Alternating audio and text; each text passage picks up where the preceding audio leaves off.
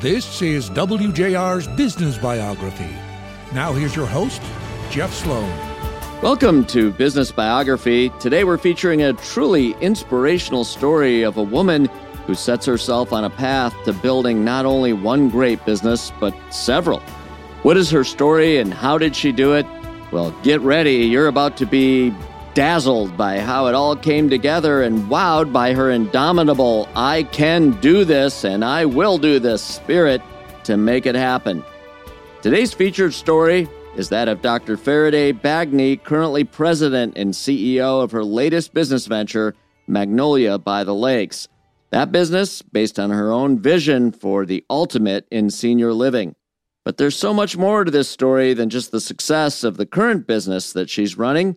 You're about to hear how being driven by a great sense of purpose versus being driven simply by the desire to make money fueled her passion and led to her wealth as a byproduct of achieving what she always held as the greatest reason to achieve her pursuits. It was her father that told her, You should live your life with a sense of duty to contribute to society and leave it better than it was before. And that she has been doing her entire career. Before we get into the story of how you achieved your business success, let's take it back to when you began your academic career at Michigan State University. I went to Michigan State University when I was 17 years old, and I graduated from that school in two years in having bachelor degree in physics and mathematics.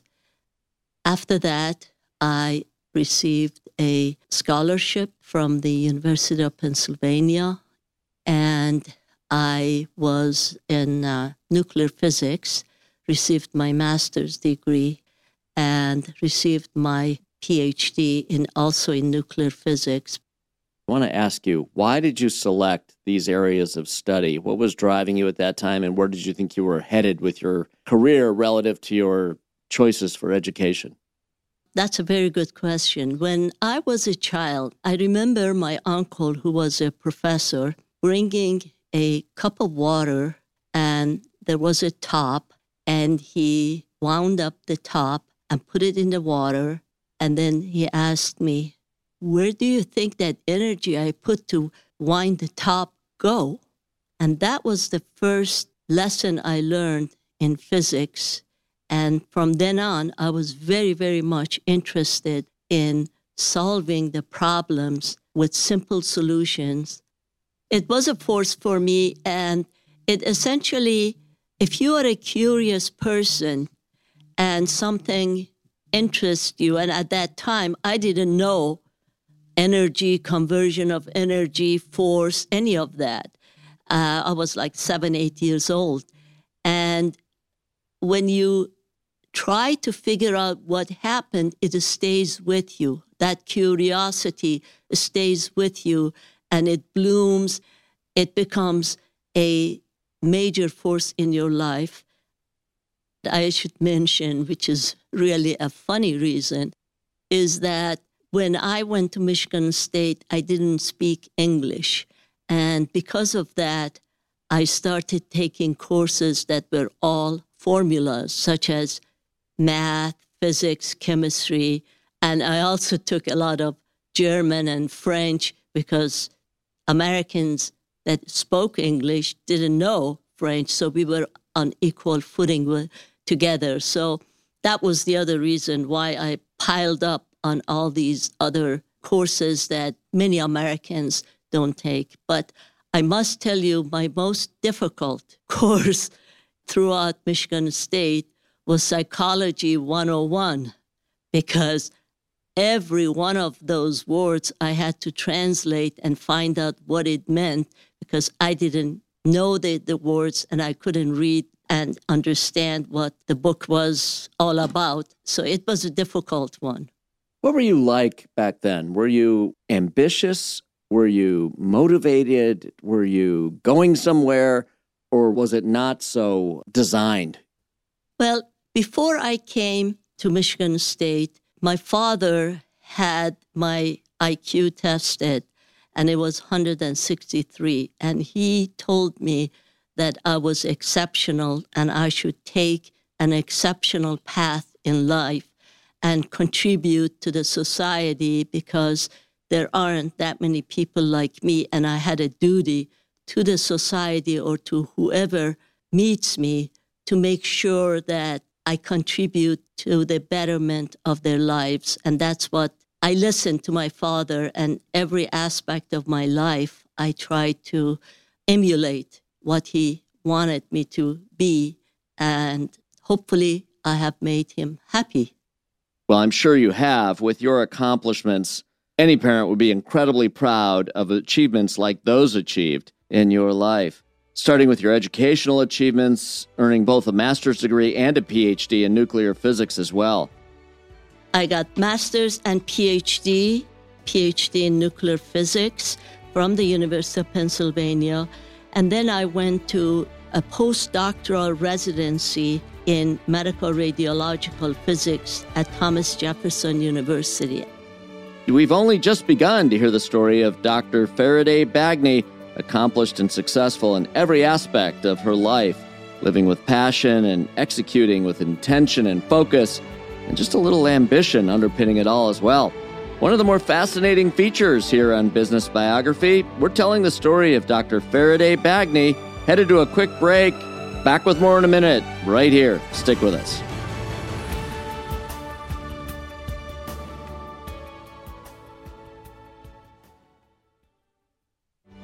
Welcome back to WJR's Business Biography with your host, Jeff Sloan. Welcome back to Business Biography, continuing now with today's featured entrepreneurial success story. A story not only of determination and perseverance, but one in which a woman enters a largely male dominated world and, well, dominates, achieving at the highest levels in each of her pursuits. How did she do it? Continuing now with our story of Dr. Farideh Bagne. Tell us about how you persevered so well as a woman in such a male oriented environment. I was at the University of Pennsylvania. I was the only female, and the rest of the students from undergraduate all the way through graduate school were all males. And in those days, they looked down at a woman that was taking a path in a man's world. So I did two things. One was I tried to be as feminine as possible. And that's why to this day I wear high heels and I never wear pants. I wear skirts and suits. And my advisor, Dr. Zurmula, who was uh, from Switzerland, he mentioned that I should apply for a scholarship or for a residency program in a new field called the radiological sciences, which was the application of radiation to the healing art, such as diagnostic radiology that uses X rays, CT scanners, radiation therapy, etc. And this was with NIH had, to my knowledge, had only one residency a scholarship that they would award, and he had me apply for it. My name is Farideh, and probably to this date, people don't know that it is male or female. So when I applied, they believed that I was a male from the University of Pennsylvania with good academic background, with good grades, and they gave me that. And once they found out that I am a female, it was amazing how they wanted to take it away, but they couldn't take it away. But in any case, I went for my interview at Thomas Jefferson University. And at that time, I had my first son. It was like three days old. I had just came out of the hospital and I had my interview. So I went there. The first question they ask is, do you plan on having any children? Or do you have any children? And with all the courage and seriousness that I could muster, I said, I have one son. Now, my baby was three days old. And so they allowed me to sign up at Thomas Jefferson University. And it was really funny that the secretaries there, in those days, they weren't called assistants, they were called secretaries. I would take my baby there, my baby boy, Stefan, that now he's a, an attorney, a partner at Clark Hill Law Firm. I would take him to the physics department and the secretaries would take care of him. They loved him, and he was really a good boy.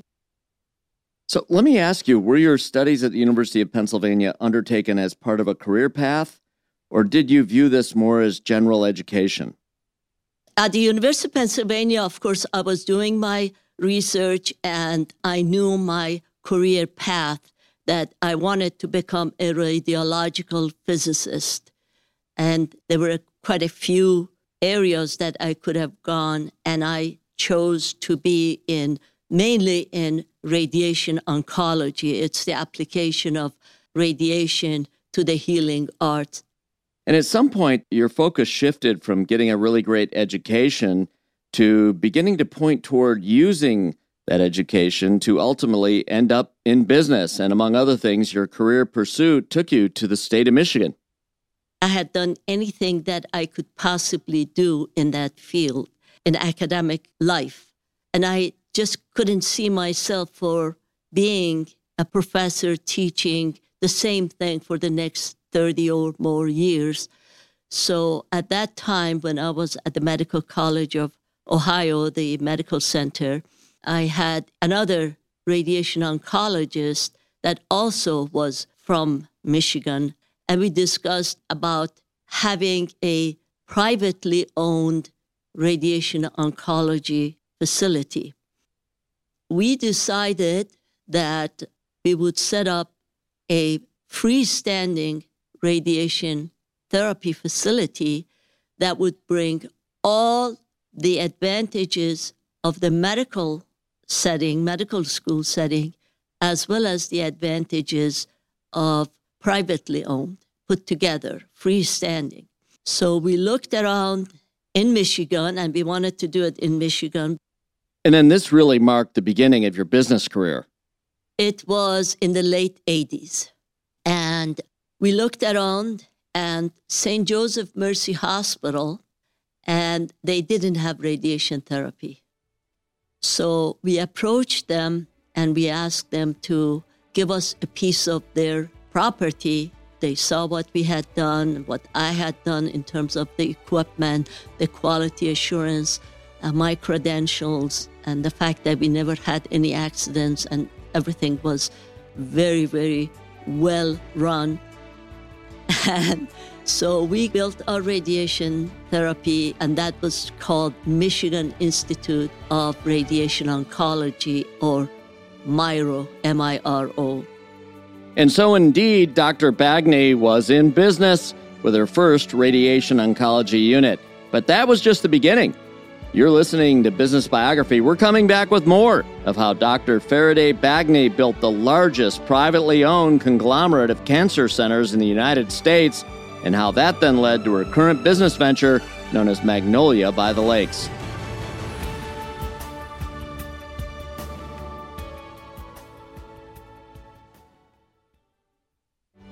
Welcome back to WJR's Business Biography with your host, Jeff Sloan.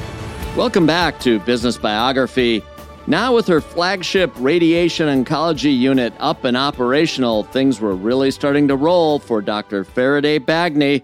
What happened next in the growth of her enterprise? Now, back to Dr. Bagne to tell us just that. We started thinking and talking and working on this for a long time.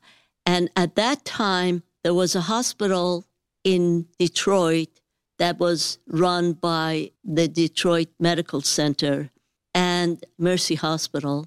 And they wanted radiation therapy. And they hired us to build and run for them. And in the process of doing all of that, we learned anything and everything we needed for our own. So we then used the learning curve that we reached and the experience we gained to apply to our own clinic and our own radiation oncology facility. But one other aspect of it was that at the time, in order to get the legal aspect of our clinic worked out, dealing with the banks, dealing with the hospital, writing all the leases, etc., we had hired an attorney. And when we looked at it, it was really very expensive. So I decided that I go to law school and get my own law degree so we would save money. And that's when I went to Wayne State University and I got a law degree. So it all worked out. It did work out indeed. All right, now having a law degree is one thing, and I'm sure it was helpful in operating your business, but there are so many aspects to operating a business. Did you have any experience in starting and running a business? Did you have family members that had started and run businesses, or was this all new to you? Were you flying by the seat of your pants and using your instinct primarily to make it all go? I had little experience and little educational background in managing individuals. However, my experience as a woman in a man's world helped me a great deal to be a good politician, essentially. Being a woman, I'm very detailed oriented. So that helped me a great deal in dealing in society, in being aware. Physics taught me how to be a problem solver. And right now, on a daily basis, I solve small and large problems, maybe about anywhere from 10 to 50 times a day. Of course, every business owner does. I mean, whether they realize it or not. That's correct. So here you were in business. You're an entrepreneur at this point. What was driving you? Did you ever say to yourself things like, I want to hit a home run with my business and become wealthy as a result? Or was there something else driving you? My motivating force was to help people. And I picked a group of people. Obviously, I couldn't help everybody. But as I was growing up, I had a lot of great aunts and great uncles and elderly seniors that I loved and I learned a lot from their experiences. They would tell me stories, they would tell me about how to deal with life, how to live so that your conscience is clear and what is the meaning of giving assistance to others. And one lesson that I learned was you live a better life and you live a healthier life if you give than if you receive. And that's what I have done all my life. I have picked a segment of the society to assist and help, and that is the seniors. And even in radiation oncology and cancer treatment, where, by the way, I expanded into a huge, the largest conglomerate of privately owned cancer centers in the United States, my motivation was to help seniors. And my doctors, my nurses, my technicians, and my cancer centers were truly between life and death for these seniors, and thousands and tens of thousands of seniors were assisted and survived because of the efforts that I had put in into my business, if you call it a business. I never thought of it as a business. It is a business, just you're saying for you, it was a vehicle to achieve other things that were more important to you than making money. And making the money for the business was the byproduct of you executing well and giving and focusing on the mission of the business as opposed to the mission being to make money. Yes, definitely. You're absolutely correct on that. I never look to make money. I always look to help individuals and the money that came was a byproduct, but it's never been because of money. And so, because of your values, the way you approach your business and what motivated you, and because of the way you ran it with such an exacting standard and the success you had with your first unit, things really began to take off and grow. Tell us more about how the business then took off and began to really grow. Sure. At the time, and it still is true, the radiation therapy required a certificate of need given by the state. And it was very difficult to get that. Initially, doctors, the radiation certified radiation oncologists and owners of the freestanding clinics, they didn't require certificate of need. And when I started buying them, I accumulated those certificates of needs to the point that I had eight certificates of need, meaning I could build eight cancer centers in the state of Michigan. It was now about 2005. We were competing to get the radiation management to build and manage a center in, somewhere in Macomb County. And at that time, we were sitting in a waiting room. There were different groups, different doctors, different individuals were going and giving their presentations. And we were sitting there and we saw another group of people out of town. It turned out that it was the president and the chief financial officer, uh, their legal representative, etc., of a publicly traded company called 21st Century Oncology.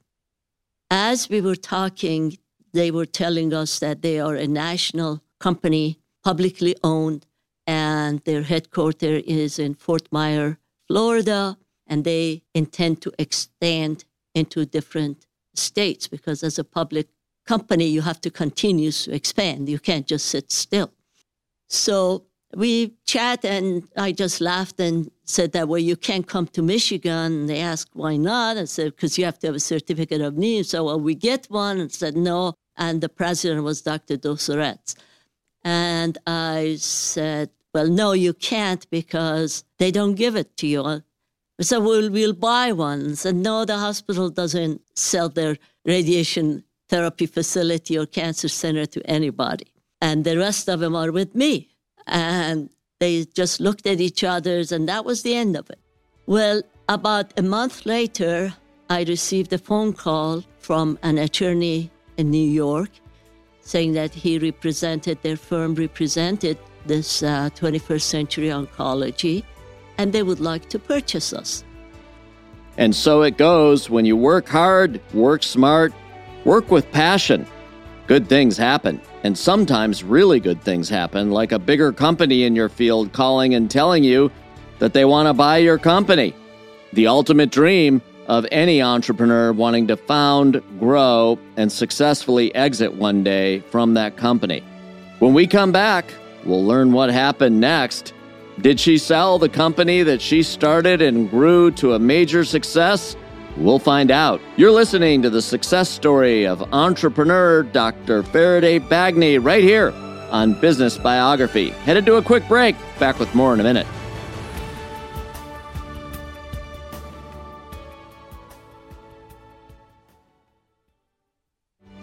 Welcome back to WJR's Business Biography with your host, Jeff Sloan. Welcome back to Business Biography. Today featuring the truly amazing story of Dr. Farideh Bagne, who built a successful business from the ground up. And at this point in our story, receives that magic phone call from a major company in her field indicating that they now want to buy the business that she built. And so, Dr. Bagne, you get this phone call, the phone call that every aspiring entrepreneur dreams of. That is the call to buy your company and in the process deliver you with financial rewards one can only dream of. Well, what did you do? At that time, you know, I didn't have any inclination that I was going to sell. So I thanked him, my second son, Alex. He was an accountant at Deloitte and Touche, and I called and laughed and say, Alex, guess what happened? They called me and they want to buy me out. He said, let me talk with our investment banking director and see what he says. So he called Mr. Simon Gisby, who was the director, the head of the investment banking in New York. And then Mr. Gisby called me back and, and I said, I, I don't have any inclination of selling. He said, You may not have any inclination, but someday you might. I said, okay. So he contacted the uh, 21st Century Oncology attorney. And I never forget this. It is now maybe end of 2005, beginning of 2006. And at that time, my son, Stefan, was an attorney. So there's a day that we are supposed to meet 21st Century Oncology. And they had this law firm, had this giant conference room. And here it was myself, my son Stefan, who was a junior attorney, one attorney from their law firm, and Simon Gisby, who came with a dolly full of thick books about each one of them, about one inch thick, come in. And there are four of us. We go in, sit on one side of the table. And honestly, this is not an exaggeration. If you recall the old IBM guys that they all wore black suit, white shirt, red ties, and briefcases. The door opens and 10 men, all the same way, dressed in dark suit, white shirt, red or reddish ties, and briefcases. They come and go sit on the other side. And I'm looking at and I'm saying to myself, what is going on? And Simon pulls out this prospectus, this book, one inch thick book, and gives me one and gives one to each one of these individuals.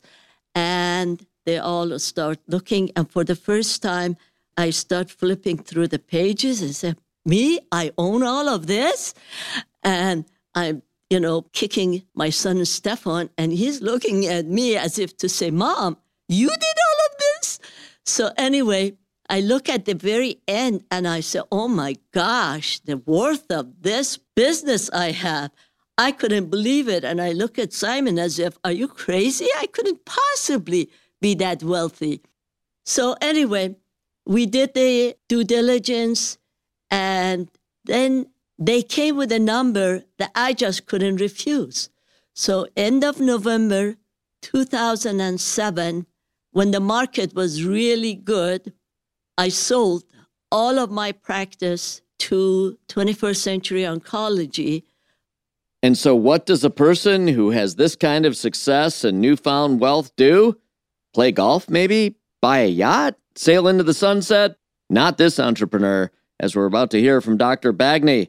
You pursue your next entrepreneurial venture. So, I didn't have anything to do at the time. I have quite a bit of money and I have plenty of funds. Okay. I love seniors because from my background, from treating cancer patients, so I love doing something for seniors. So what do I do? And I can't have anything in medical field. So I decided at the time that maybe I should go into senior living area. And at that time, I started doing my research. That's where physics again comes the discipline of doing research for something unknown. And because I had a condo in Florida, I would go there quite often. And there we had meetings and luncheon with the rest of the people there. And I noticed majority of them, almost all of them actually, were seniors. And a lot of them were from the Midwest. And a lot of those Midwesterners were from Michigan. Actually, several of them from Bloomfield Hills.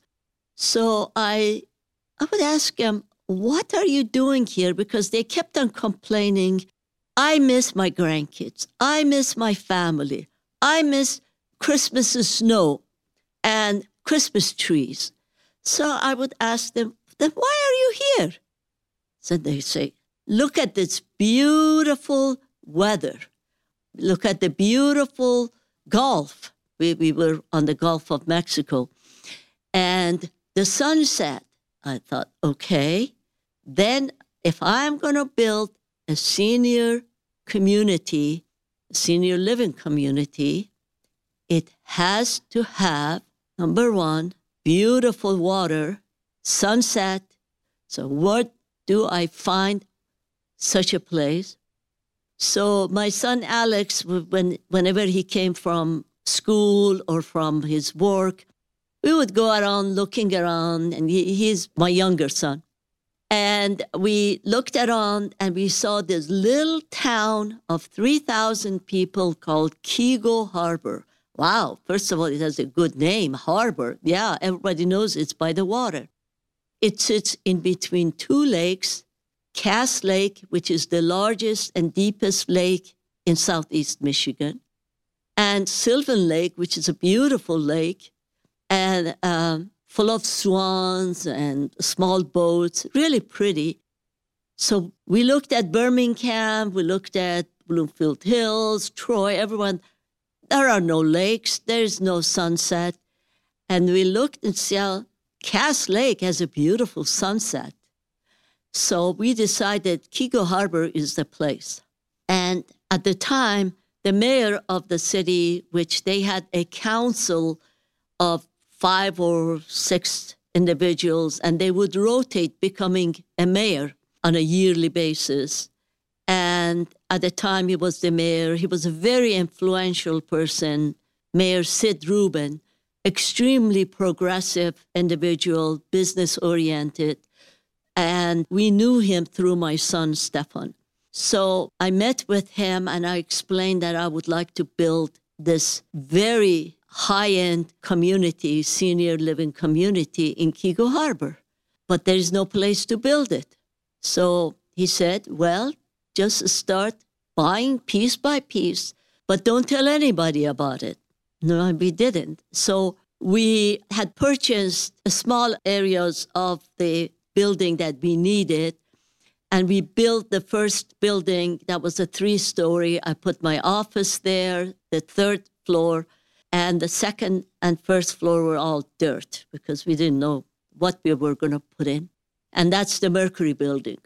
And then we started planning. We hired an architect and we started developing everything on the paper with the mayor, Sid Rubin. Great, great guy. And everything was there. We knew exactly what we wanted to do, except we didn't have the land. Meanwhile, I started traveling all over the country. First in Michigan, I looked at every major senior living. I didn't like it. And the standard was if I would need to live in a senior community, it should satisfy me I'm a neat freak. I, I really love plants. I love beautiful settings. It has to be beautiful. Okay. So I went to California, a lot of Florida senior living facilities, Chicago, Milwaukee, all over. And from those, I learned what I should put in, did my research. What should Magnolia by the Lakes? It didn't have a name at the time what should my senior living look like? I wanted to be as a resort like Florida. I didn't like the Bostonian antique and dark and heavy furniture. I wanted to be light and airy as if you are in a resort in Florida. And so you built Magnolia by the Lakes to be that exact vision you had in your mind. It took from 2007 that I decided to build the senior living facilities until when we finished the last one, which was Magnolia South Independent. It took from end of 2007 until end of 2017. It was a 10 year project and we managed it and we're very, very happy to have Magnolia by the Lakes independent and assisted senior resort. Magnolia South is a five story building, 90 townhomes. They are from one bedroom all the way to three bedroom penthouses, 19 townhomes per floor. Majority of them overlook the lake and have beautiful views of either Cass or Sylvan Lake. We have a courtyard, which is a nine hole mini golf, and a lot of individuals play the mini golf. And then we have the Magnolia North facility, which is the Magnolia North Assisted Living. As I mentioned, it has 20 studios. They are assisted living, so they do not have full kitchen. In the Magnolia South, independent living, they have full kitchen. Even the one bedrooms are huge. They have high, tall ceilings, wood floor, granite counters, crown moldings, beautiful appliances, really, really very beautiful settings. And they can choose to eat in multiple restaurants or cook at their own. We also have a care office that, in case they need to stay at their own, they can just stay forever. It's a continuum of life. On the other hand, if they want to move to assisted living, they can do so in the assisted living. And there we also have care provided. Are there key business tenets that are always central to how you operate your businesses? And if so, maybe highlight a few of those for us. You have to treat people right. My staff, they all are trained to smile, to leave their problems at home, to treat anyone that comes in with respect and dignity. And that should be the true meaning of client is always right. And another factor is to be loyal. I am a very loyal person, and I believe loyalty goes both ways. A lot of people expect loyalty from their staff, their employees, their clients, but they don't give that loyalty. I do. We say at Magnolia, and the same thing was at our cancer centers, that it's a family. I have two families my own family, which we are very, very close. I have two sons, two daughter in laws, seven grandkids, and my professional family, which are my residents, my staff, and I am loyal, dedicated, and loving to both. And on top of that, you have to be appreciative of what you are given. I am extremely appreciative to be a citizen of the United States and to be loyal to this country and to be appreciative of the opportunities that the United States of America has given me. And those are the attributes you have to have in order to be successful, whether you're a male, female, or anything else that you want to be. And what do you think your father would say to you today regarding your most incredible level of success? If my father was here, what he would say to me is, Daughter, you did good, but you have a long way to go yet. I know in my heart that I need to do a great deal more. One of the great hallmarks of superior entrepreneurs is always feeling like there's a great deal more to do, such as the case with the way Dr. Bagne views her future, and no doubt there's more success to come. You've been listening to the amazing success story of Dr. Farideh Bagne.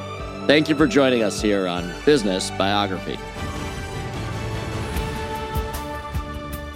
Thanks for listening to Business Biography on the great voice of the Great Lakes, 760 WJR.